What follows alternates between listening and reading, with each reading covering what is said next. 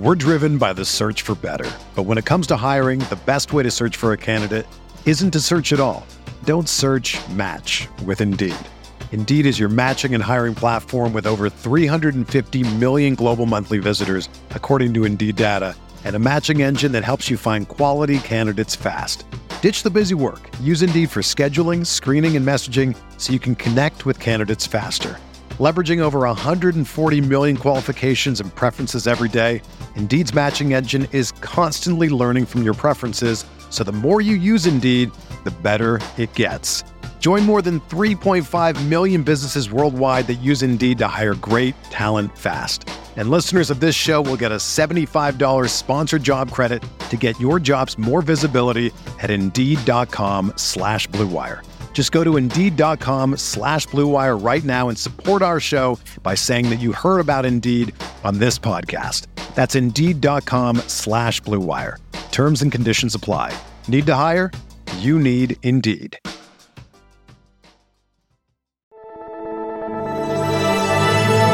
Blue Wire.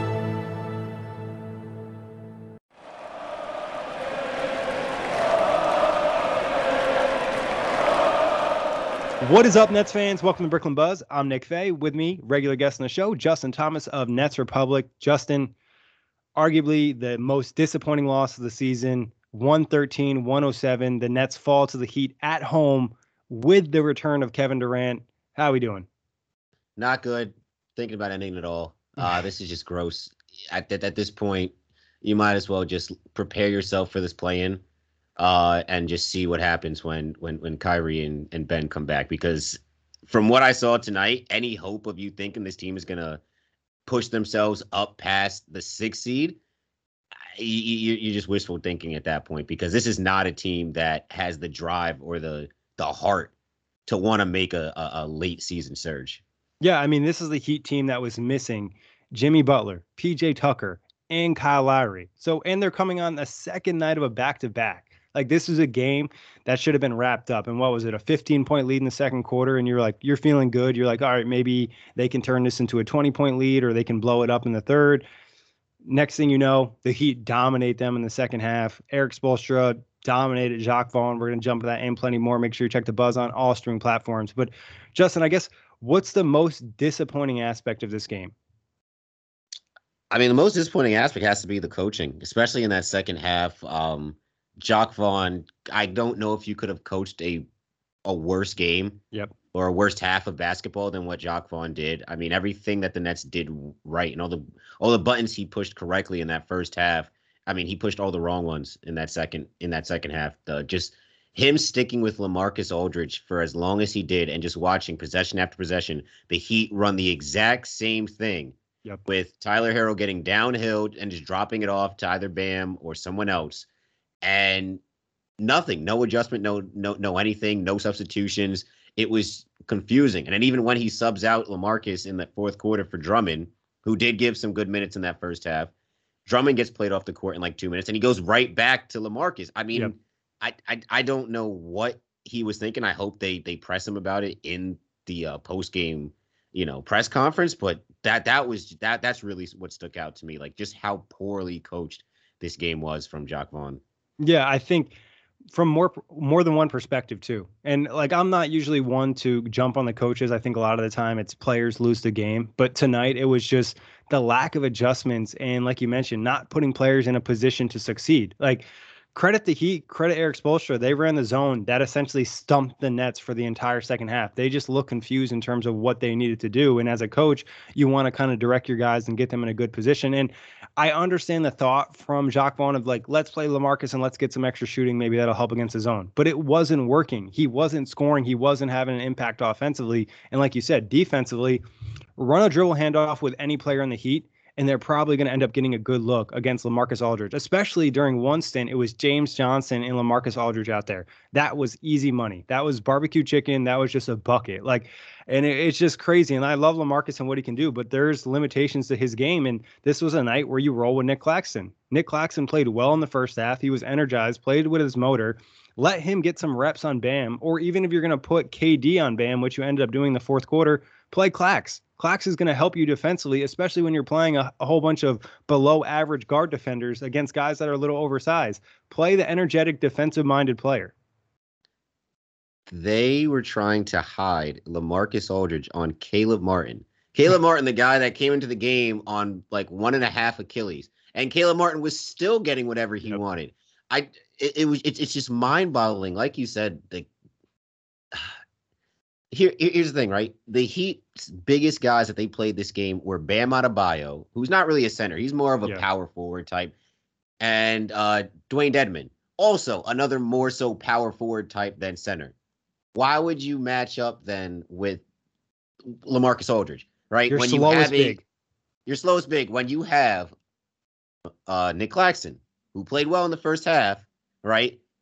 Your best switch guy outside of Kevin Durant can literally guard every, especially everybody, because I don't think there's a guy that played tonight on the Heat that Nick Claxton couldn't clamp up. It's not like uh, Butler was out there. It's not like Lowry was out there. Their best ball handler is Tyler Herro, right? So, and then and I feel good Blake? with Clax against those guys, even the ones that are out yeah. tonight. I feel good with Clax almost against anybody. Like he's that good of a player. And then where's Blake? You telling me that Blake Griffin, the guy that, that like this was the perfect matchup for him. You tell me he can't get off the bench and see any type of game action. I mean, this is I, I there's so many head scratching decisions made in this game that you know what the Nets truly did deserve to lose the way they went about the second half. And I mean, it. I like hate to say this, like I'm not smarter than an NBA head coach or anything like that, but I know how the Heat play. All of us know how the Heat play. They played the same way for multiple seasons. They run a million dribble handoffs, especially with Bam.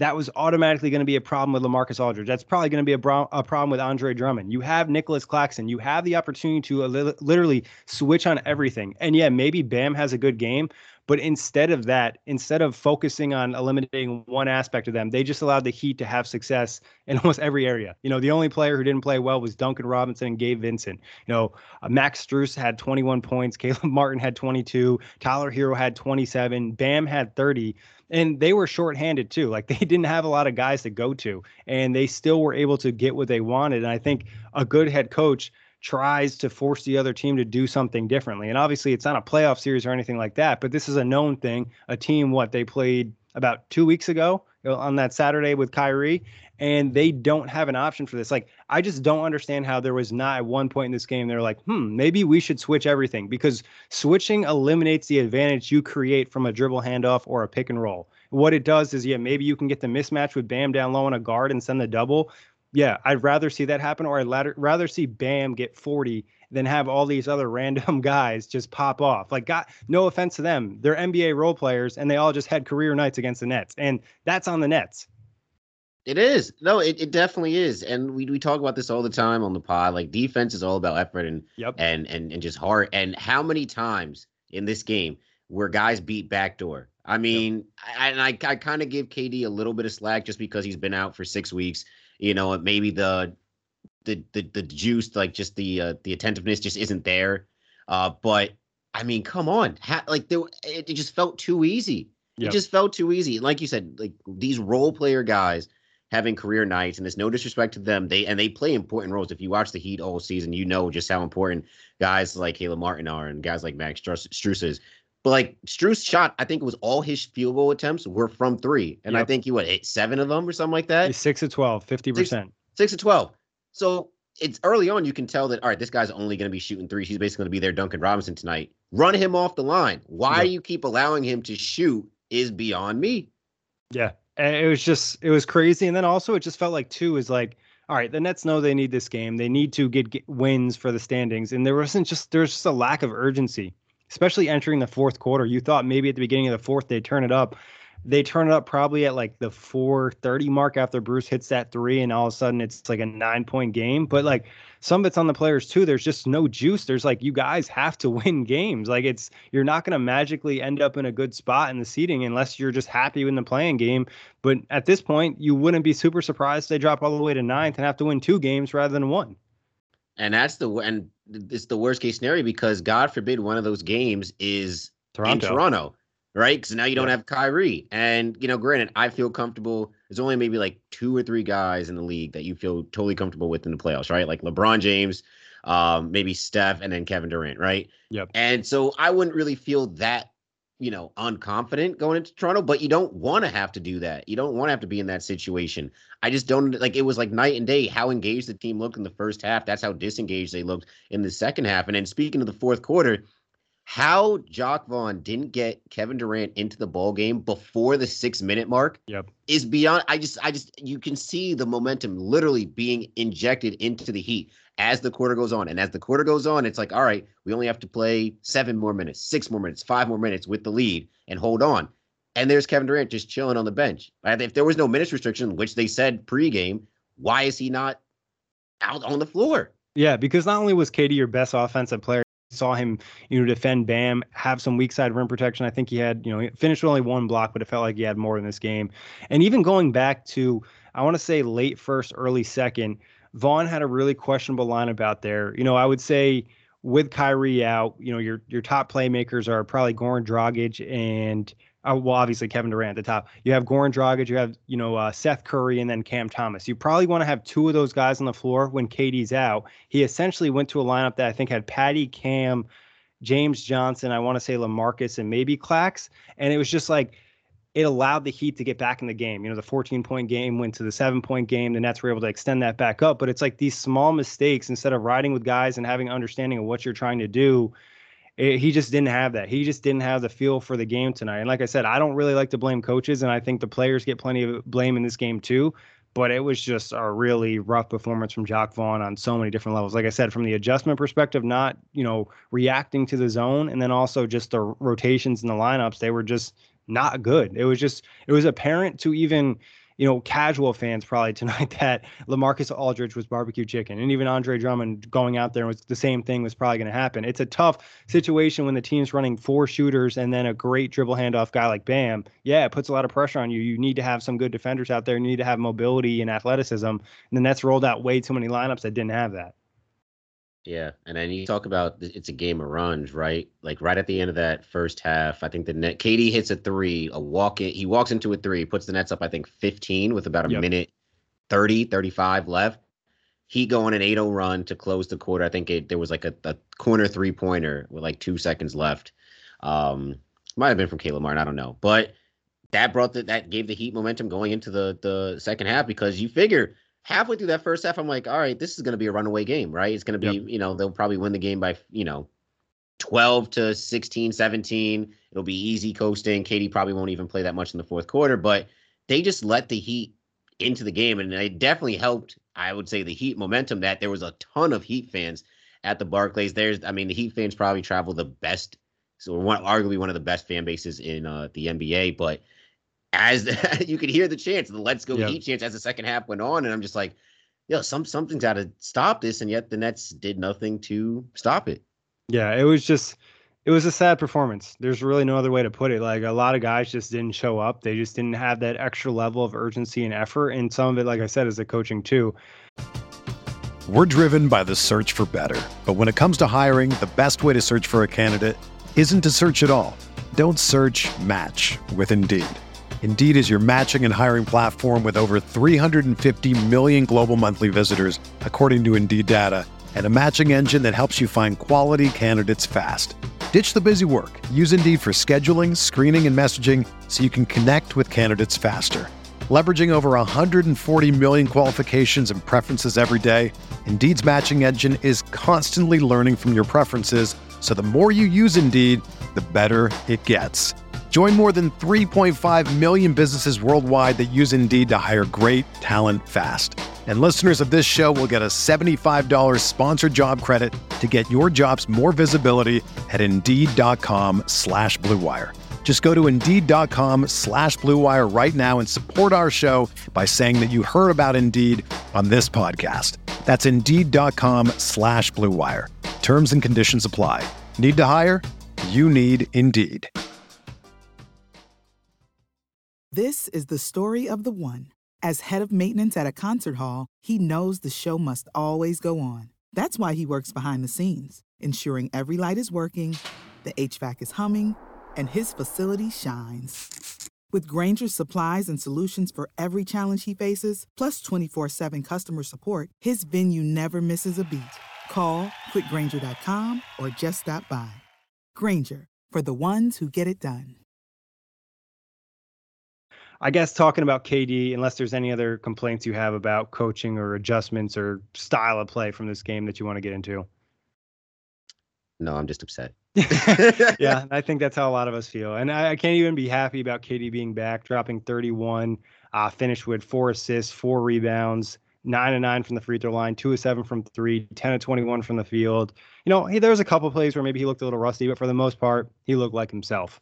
Yeah, he did. I mean, it's, I don't know how many times we could say typical KD game. Uh, nine points in that first quarter. He looked smooth. The mid range was there. He was just dicing in and out, looking like a giraffe with a basketball.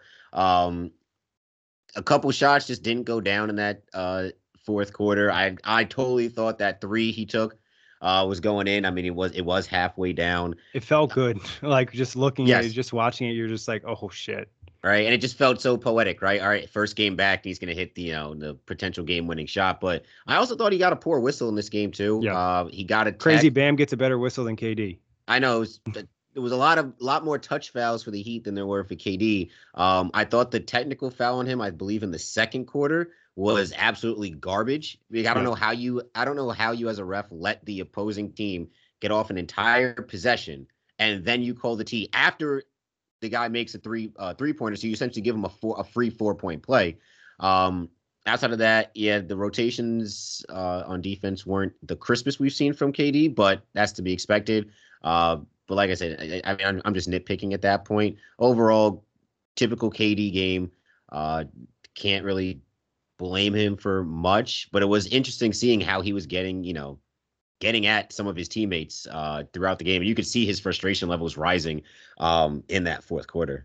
Yeah, I mean, when you have Kevin Durant, you should be able to bust a zone pretty easy, given he can hit a shot anywhere on the floor. And we've seen the Nets have success in the past where they just flash him to the elbow. For some reason tonight, that was a huge issue. You know, usually you have two guys at the top able to take on those two guard defenders, and then, you know, it's going to force somebody to kind of step up. And if two guys step up or someone steps up, someone should be able to make a backdoor cut. There was just no synergy in terms of that. And you could kind of see KD's frustration. Even like a lot of the buckets he hit, you know, he was hitting them over two guys. He was hitting them over three guys. He was hitting it with some contact. You know, he did get nine free throws, but it felt like this is a game where he easily could have shot 16 times because the Heat did not play anybody tonight that's capable of defending Kevin Durant, especially, you know, Caleb Martin, who is just kind of reminds me of almost like a mini PJ Tucker, where I get worried in the sense that like maybe he's going to take KD out or injure the ankle or something like that. He's just kind of a reckless player. But like you said, you know, defensively probably could have been a little crisper. I think for me, just like a lot of the synergy and the chemistry was off in terms of the communication. There, it's funny is because like in the first quarter, it felt spot on. There was one play I tweeted something out.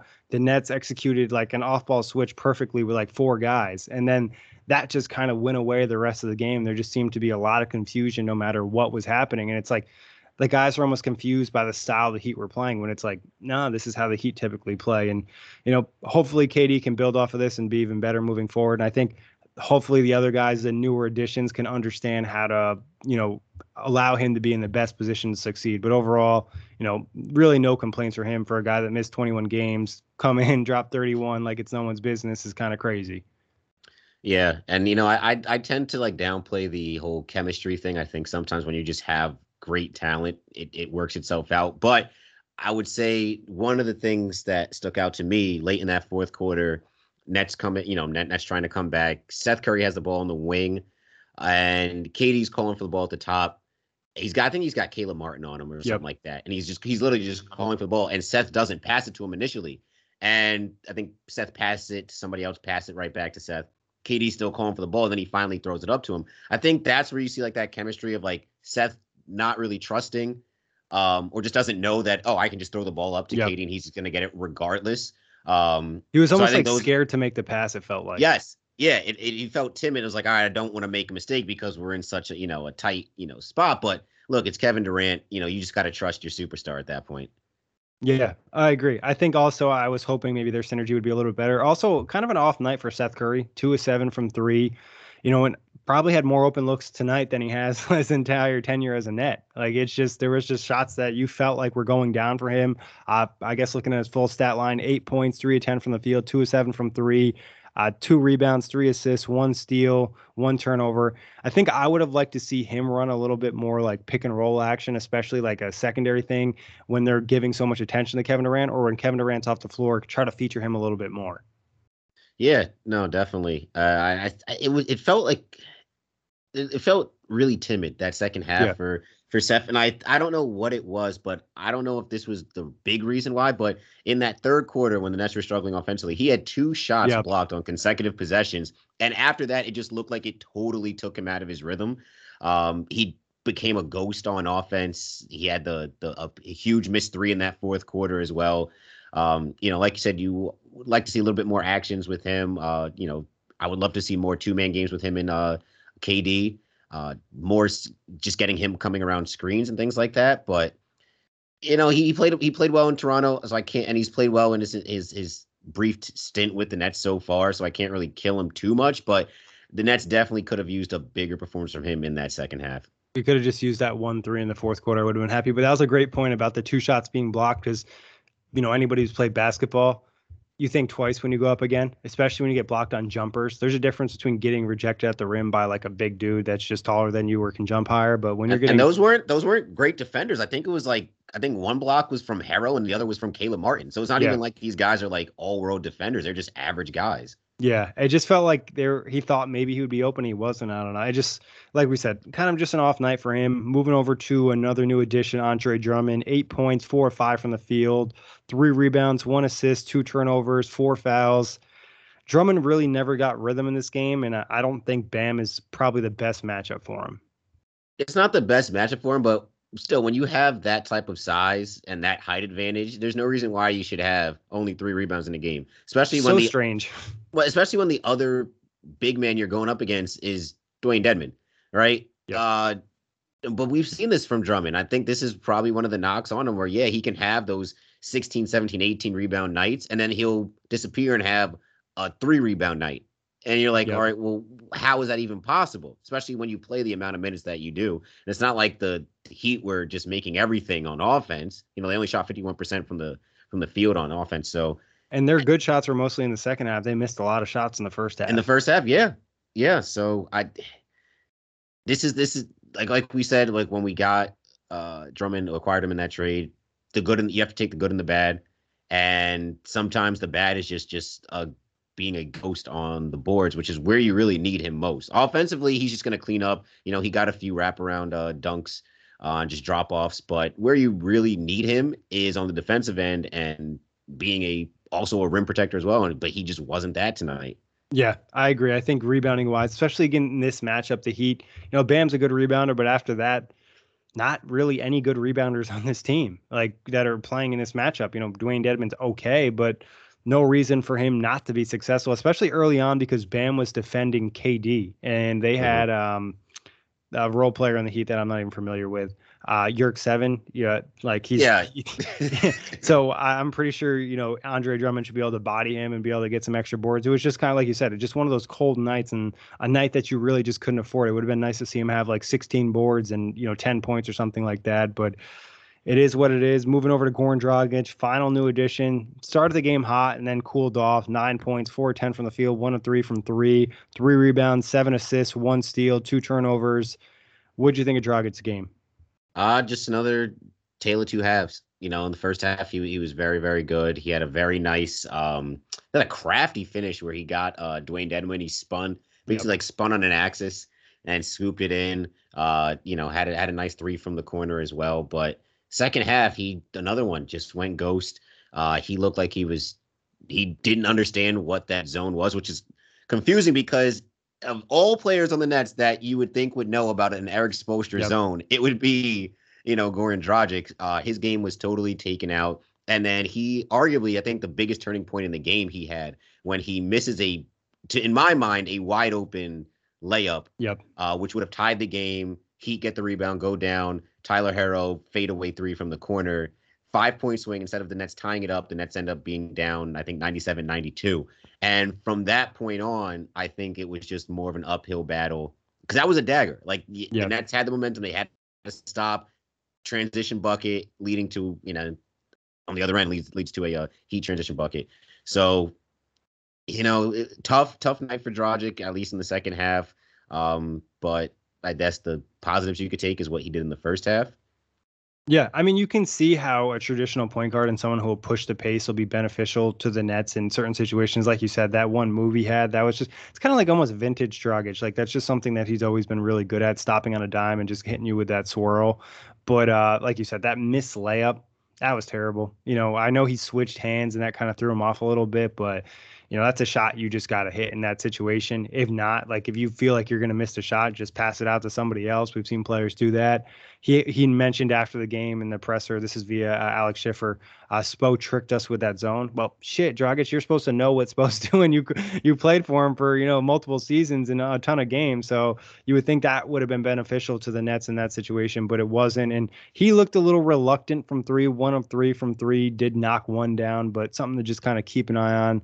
Moving on from him, Bruce Brown is another guy that kept up his good play 21 points, 8 of 13 from the field, 3 of 4 from 3, 2 of 3 from the free throw line, 4 rebounds, 3 assists, 2 steals, 1 block, 1 turnover, and was awesome defensively. He was like on glue on Duncan Robinson and even different points of Tyler Herro. Just really good stuff from Bruce Brown. Yeah, I mean, you could argue he was the catalyst in both halves for the Nets. Uh, his energy was was great. The floater was falling um, in that fourth quarter, especially, especially like who would think that Bruce Brown is going to be the one that's leading a comeback charge for your team when you have Kevin Durant? But I mean, two huge threes that kept the Nets in the ball game, and then even a huge block yeah. uh, on the defensive end right after that to give the I think the Nets were down two at the time to give the Nets a chance, um, you know, to take the lead or even tie it. So overall, great great game from Bruce. He's definitely come on, you know, since the All so since the trade deadline really, um, and even since his comments after the the the home game on Monday. It was like, oh, this is inexcusable. Well, his play has matched his words. He's lived up yep. to his end of the bargain. Unfortunately, some of his teammates haven't. Yeah, I wish all the Nets could play with the same level of energy he plays with. He's back to being that guy from last season, arguably even better. I mean, like the fact that you just said Bruce Brown hit two clutch threes in the fourth quarter. Like, tell me you would have thought that would have been said this season. Like, that's crazy. And I mean, there are big shots, and that's something hopefully moving forward that can be a bigger part of his game. One other thing Bruce has done a really good job of, of like if he gets a step, he's going to attack the rim and get inside. And sometimes that's going to be a layup for him, and sometimes that's going to be, you know, a pass or an assist, setting somebody else from three. You really like the aggressiveness and the way that he's impacting the game right now. And he's back, like I said, playing that high level defensive, just being physical and annoying. Like that's just a great way to take players out of their games. It's just tough when you know, you don't have any help on the backside. And also, I think uh, Bam definitely pushed off on that last possession where he got that layup. I mean, it was clear as day, two hands extended fully, ref sitting right there. And the crazy thing is, they called K, uh, they called KD for a similar foul earlier in the game on Caleb Martin. So, you know, let's kind of just keep it a little consistent in that situation. But I don't want to talk about the refs too much. I'll talk about the rest all I want. No, it's crazy. I, it's the second game in a row and probably the, the the 47th game this season where the reps have been against Nets. I don't know what it is. The reps go into the games and like, oh, we got the Nets on the schedule. Time to screw them over. Yeah. I mean, that that Bam push off was so obvious. And I'm I'm a big proponent of not blowing the whistle late in games. But when some things are just too obvious, you have to blow the whistle, right? Especially considering how the refs kind of shafted the Nets in that Toronto game, calling a yep. three seconds call twice. Like twice right? And i get it. It's a different it's a different officiating crew. I think it's jt orr's crew tonight. Um but still i mean the, the fact that kevin durant every time he rose up at the nail shooting on a small defender and he's you can literally see it on the tv screen. He's getting hit on his wrist yep. on his elbow and they're not calling it. I, I just I don't understand. I mean, Sarah even made a mention of it on his last free throw attempts in that fourth quarter uh, that KD's been was barking at the refs a lot this game, and rightfully so, because every yeah. single time he's rising up, he's getting fouled, not getting called. But then on the other end, you're giving calls to Bam Adebayo, you're giving calls to Max Strus, you're giving calls to Yurtseven. Like it doesn't. Tyler Herro had ten free throws in this game. Ten free throws. It's Tyler Herro. Like, come on, like I get it. Like, and Tyler Herro has kind of get gotten like more respect from the refs over the past like over the past year, but still, there's no reason why Tyler Herro and Kevin Durant should have equal numbers of free throws in a game. Yeah, uh, it, it definitely was frustrating. Even on that one attempt where KD got blocked, you could tell down low there was a ton of contact that they just didn't call. It's just, it's frustrating. I think that's another aspect that definitely is frustrating. You know, the free throws kind of balanced out. I remember first half it was like 21 to five, finished 28 to 22. I think some of that was the Nets did a better job, but there was also just so many touch fouls uh, in that first half. Just and that allowed the Heat to stay in the game. You know, with those 21 free throws, I think they made like 17, maybe something like that, or 16. Like that's the difference in terms of them keeping them in the game and not being a 20 point, you know, blowout at some point. So that that's frustrating. Also, the Nets got called for defensive three seconds in this game, and the Heat did not you know, I think that's another thing that just drives me nuts because I think defensive three seconds is pretty obvious and it happens a lot, but they just don't call it. So like if you're gonna call it, you call it all the time. I think that's that's what really frustrates me. And also like moving picks, it's like you call them occasionally when you feel like it. They happen all the time. Bam sent about a million of them today. I'm not saying I want you to call all of them, but just keep it consistent. I was gonna say because I remember when we were on uh, the pod for the Heat game. Um, after well, it wasn't us; it was me and Jack. And I made that point. I was like, Bam moves on his screens almost every yep. time down the floor. And it's it's very subtle. Like he's he's yep. done a good job of like kind of hiding it. It's very subtle, but you can you can see when when it's a replay. And the fact that he wasn't called for any of them, I think he game, got called once. Like once, mm, right? Yep. But it's like you see at least three or four of them on those dribble handoffs. You're like, oh, so the rest aren't going to call it. But then you call Drummond on a little slight, you know. And sometimes I feel like these defenders are just, you know, embellishing because Especially he's such a, big, a guy. big guy. Yeah. Yeah. You know, it's like, all right, if I if I just flail, it'll look like he hit stuck his hip out. When maybe he did, maybe he didn't. But I mean, geez. Boo the refs, hate them. Where where were the refs that that did the uh the Knicks uh Sixers game from last Sunday? Where yeah. were those refs at? I want those refs. You know, I want 70 free throws in a game one day especially for the stars, because I think what Joel Embiid and James Harden that game shot over like 40 themselves. I think yeah, they combined for tw- 37 with Joel Embiid having 27 of them, which is yeah. nuts. Wish KD got that whistle, but uh, like KD, KD goes, KD could go like, like two weeks without seeing 27 free throws. Yeah, it might be his like month total at that point, but uh, it, it's it's frustrating. Um, moving on from him, Cam Thomas, not his best game. Six points, two of eight from the field, 0 of three from three, two of two from the free throw line, four rebounds, three assists, one block one turnover. What do we think of Cam? Yeah, it's poor poor game for Cam standards now. I think I think we've gotten to the point now where we can just we we can judge him on a on on a, on a better scale just because of what he's done over the past month and a half. I thought I still like the aggressiveness. Uh, he was getting to the line. The refs. I don't want to keep bringing up the mm. refs, but the the play where he gets the ball off a very very quick inbounds or outlet pass from the Nets. He goes up, he gets fouled by Dewayne Dedmon, and the rest don't give him free throws. I know the that Nets ended crazy. up scoring, and I'm like, well, where else would he? What else would he be doing with the ball underneath the basket? Because there was no other net in the vicinity, like yeah. anywhere. Um, so he, he should have had two more free throw attempts. Uh, but even still, I like the aggressiveness. Uh, there were some shots that he normally takes from the mid range that just didn't go down tonight. Um, I even I, I remember watching the game and he went baseline, he pump fake, dribbled once in, shot it, and I'm like, oh, that's cash. And it just yep. bounced out. And I'm like, well, damn, like you never see that from him.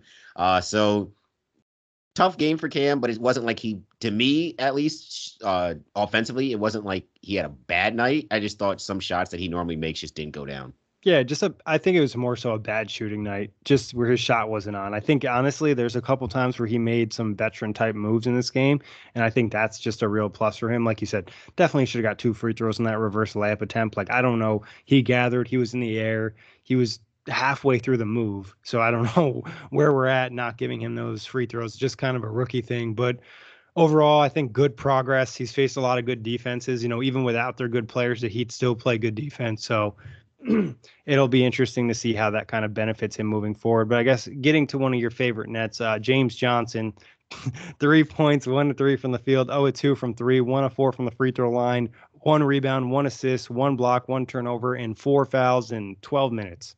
What was his plus minus? Just out of curiosity. Minus five. Yeah, it sound it felt more like minus 100. Yeah. Um, this guy, see, you see what happens when I when I give him some some some, some praise this is what he does. This is he goes out and parties the night before. It felt like this is this was our. If I talked about this, that the, the Toronto game, one of his best performances of the year. This was arguably one of his worst, which is saying something because he has had some absolute stinkers in this season. My God, every time he was on the floor, it was a net negative. No pun intended. He had a three second call called against him. He had a terrible uh step back three that was like an air ball in yep. the first, I think it was like the first half. Um, a terrible offensive foul call where he just basically runs over one of the Miami Heat players on an inbound for some I don't know what reason. I, it was it was just bad. I could not find. You can't even look at him. Like you can find positives for eh, like every person that played. You can find at least one thing they did positively. He did not do anything positive on the floor. Why he was on the floor for the Nets, I don't know. Blake Griffin should have been in the game in that second half because he wasn't even helping on defense. Yeah, so like, he was terrible defensively.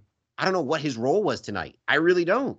Yeah, I mean, I don't understand either, especially because he didn't play well in the first half. Don't play him in the second half. Defensively, he just got cooked. Like I mentioned earlier, there was actions that included Lamarcus and him. That's just a bucket. That was just a bucket for the Heat. And then he was trying to close out on guys. It felt like every time they knew that he was going to over pursue and they just pump faked him. I feel like Max Strus got probably two or three threes just because of James Johnson and his lack of discipline on the closeout. And then just like you said with the fouls and stuff, it's it was pitiful. Like there really just no other way to put it. And if you want defense, just play Clax at this point. Like it's not like you needed the ball handler. And against the zone, James Johnson's not necessarily providing much, especially when he can't even hit his free throws when he gets the line. You know, we talked about how what what would Nash do with with Claxton after his great performance against Toronto uh, a few days ago. We said like, oh, is what's Claxton's future? Well, Jacque Vaughn clearly didn't even know what to do with with, with Claxton either tonight.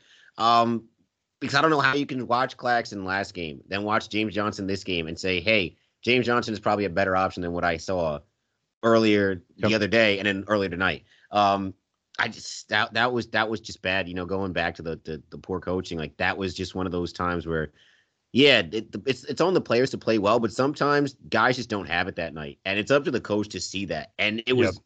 clear as day to you know the thousands in attendance there and the millions watching on TV that James Johnson just was not a good basketball player. To yeah, and I mean, you just want to see Nick Claxton play because he just provided that spark and energy, kind of similar to Bruce Brown. And like we said in the previous matchup against the Raptors, he showed life and he looked like he could be an impact player, especially the way Clax has been attacking the boards. You know, two offensive boards tonight, three in total, finished with two points, one block, one turnover, 101 from the field. Played alongside Lamarcus. And if you're going to play Lamarcus, you want to have a defensive plus out there, and Claxton could be that guy to cover up mistakes.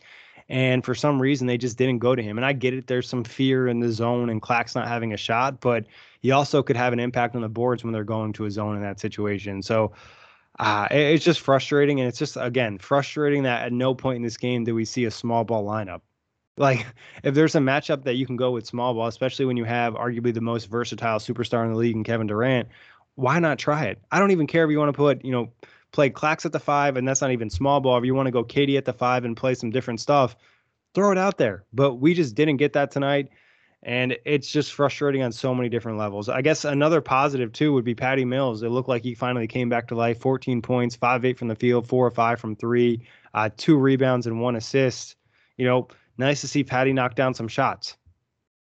Yeah, you know that uh that viral video after Cam Newton's like first game back with the Panthers this season when he scores a touchdown yep. against the Cardinals and he's like, I'm back. Like that's what it felt like uh, with Patty. And you could just tell he's so much more comfortable coming off the bench in the role he signed up to play.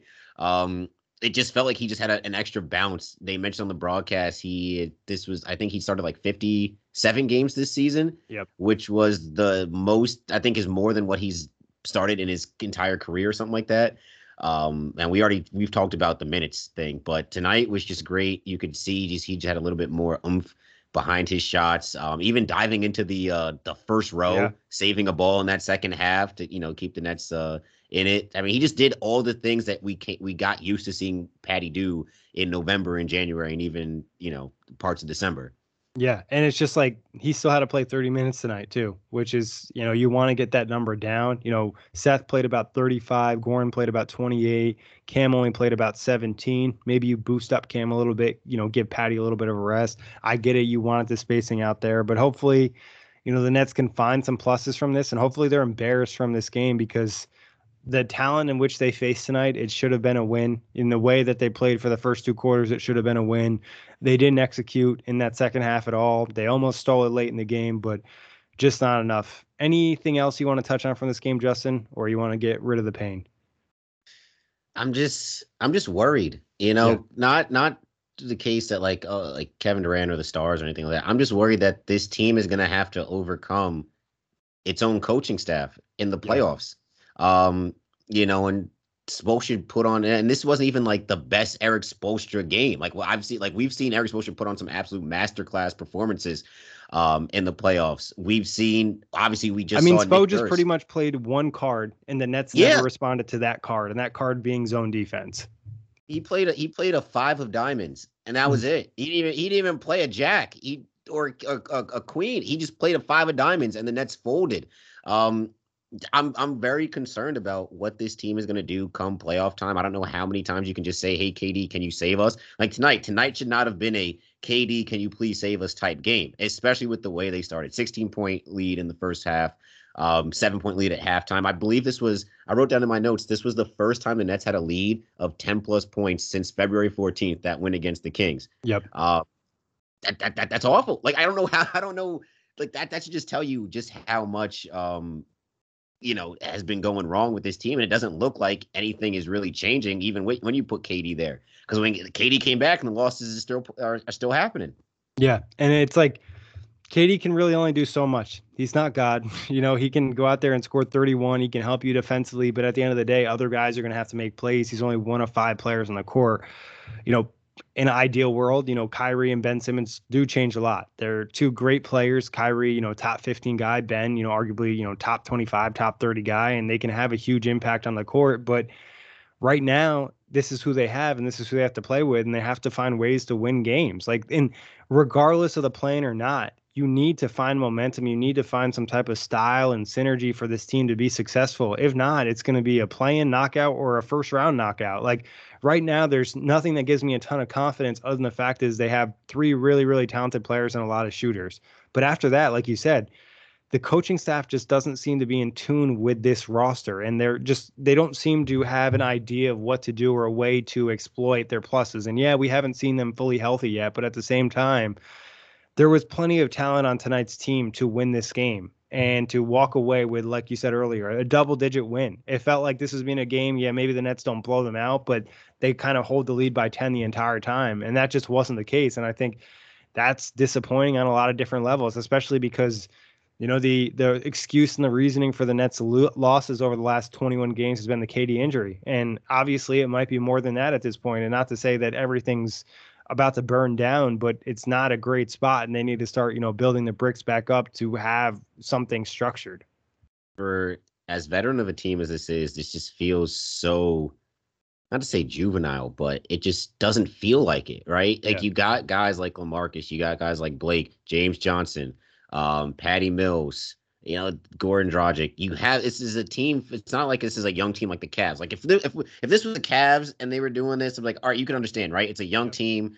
They haven't really seen that much. This team is this shouldn't happen to this team, even with Kevin Durant out, even with Kyrie out. This shouldn't happen. Where is the pride? Where is the heart? Like this, I don't I don't understand. Like this just feels like a team that just has such a lax and nonchalant attitude about the regular season. And like, yeah, maybe they do end up turning it up in in, in the postseason, and, and we're just shouting in the wind for nothing about you know these 82 regular season games. But until that happens, this is all we have to go with. And what we have to go with is a team that's at 500 right now with only about what 21 games left in the season.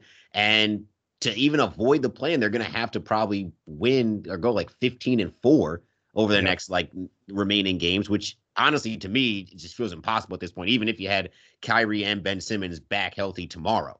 So if you can't win tonight, then it's hard to really just like guarantee any type of win. And like this is a win that was served to you on a silver platter. Like it was. You they could like we talked we literally were, were DMing about this earlier today. Like this was the game. It was like it couldn't have been. It couldn't pl- have played out any perfectly. Right. Their stars. They they came off a tough tough loss in Milwaukee, right? All their stars were playing 35 plus minutes, right? Their uh, role play, all their big guys out. This was the game. Just like we talked about with the with the, with the Toronto game when Fred Van VanVleet and OG, OG. Anunoby were out at home. You could steal that game. But but no, you end up getting blown up by 30 and tonight you blow a 16 point lead with Kevin Durant at some point reality has to set in this like if there was ever a time to have a late season like players only meeting or like somebody kick a chair or something like that this is yeah. the game to do it right? Because you got to go next uh, on sunday to boston. Then you have to go to philly. Yep. And god help you if if, if you end up being under 500 after that philly game. Well i know I, they have uh charlotte right before philly as well. God help you if you're going into charlotte under 500 or or or going into Philly under 500. Or you fall under Charlotte in the standings because Charlotte's one game back of the Nets right now. So it's just I don't know where you bad. go from there. This was this was one of those losses. Like there's no excuse for this loss. Um, it, it, it, it, it's gut check time for this team, and I don't know where that comes from. You know, hopefully with this, you know, the the mandate and all that stuff, Kyrie's back, but even still, you shouldn't have needed Kyrie Irving for this game. You shouldn't have needed Ben Simmons. You shouldn't have even needed Kevin Durant. Um, these are just bad losses, and this is a a true nightmare season. Like 12 and 70 was bad, but there was no expectations for that, right? All those It was years, almost enjoyable in a weird way. Yeah, right? Like it's like all right, lovable losers, right? Even the year right like right before the 2 years before uh, 2019, it was like all right, well this team it's rebuilding, it has no draft picks, like these are just we know what we're going to get. This season with expectations, this is awful. This team was in first place on December 31st. They were 24 and 12. And now we're talking about the play-in. The like it's just it's it's it's crazy. It's crazy. Yeah, they're just uh, like you said. They need that players only meeting. They need some type of tenacity. They need something to just kind of spark them. Maybe it's the hope of Kyrie being on the return for the rest of the season. Maybe that could be the juice that they need. I'm not really sure, but it's frustrating. It's probably the most frustrating season. Last year, I would call disappointing because of the injuries, the way it ended. But this year is frustrating on so many different levels from the injuries, from the James Harden stuff to the Kyrie mandate vaccine stuff to all of the guys, just so many guys underperforming, and also the coaching not being good. Because last year, the coaching was pretty good. It wasn't like noticeably bad in the way it lost you games or put you in any bad situations. Maybe that was some of the talent just like overpowering that. But at the end of the day, you know, a lot of people have underperformed this season. But Justin, any final thoughts we get out of here? You know, I made I made this point in an article I wrote earlier this summer, or not earlier this summer, earlier this season. Um, you know, the, the Cleveland Cavaliers, and when they won their championship, they fired David Blatt in like January. And I know we're we're way past that, but at the same yeah. time, I know this was like Kevin Durant's guy and things like that. But for the future, I, I just don't know if Steve Nash is is is the guy, and I'm not gonna. I don't like to you know kick guy when he's down because he's out in COVID protocols right now. But see, I just don't. I don't know. I don't have the confidence that he can be the guy to lead this team, even as star-studded as it is. Which is crazy to think that when you have a Kevin Durant and Kyrie, that you may not be able to lead them to the promised land. Yeah, I mean, it's definitely something that's going to be a big discussion point to, depending on how the season ends for the Nets. And, you know, a lot of people thought, you know, Jacque Vaughn might be that guy. I'm not saying, you know, one game sample size is that determining factor for me, but definitely doesn't lean me in the right direction. I think maybe you're looking for a, a real veteran coach that has championship experience experience to lead this team. But at the end of the day, we just wait for the next game and hope hope the Nets bounce back. I mean, at this point, it feels somewhat hopeless in the sense of like you don't know if they don't win this one, then I don't know when I'm ever going to really feel confident about them winning games. So, God bless. but, Justin, I appreciate you hopping on and dealing with this game with me. Big thanks everybody for listening. Check the Buzz on all streaming platforms.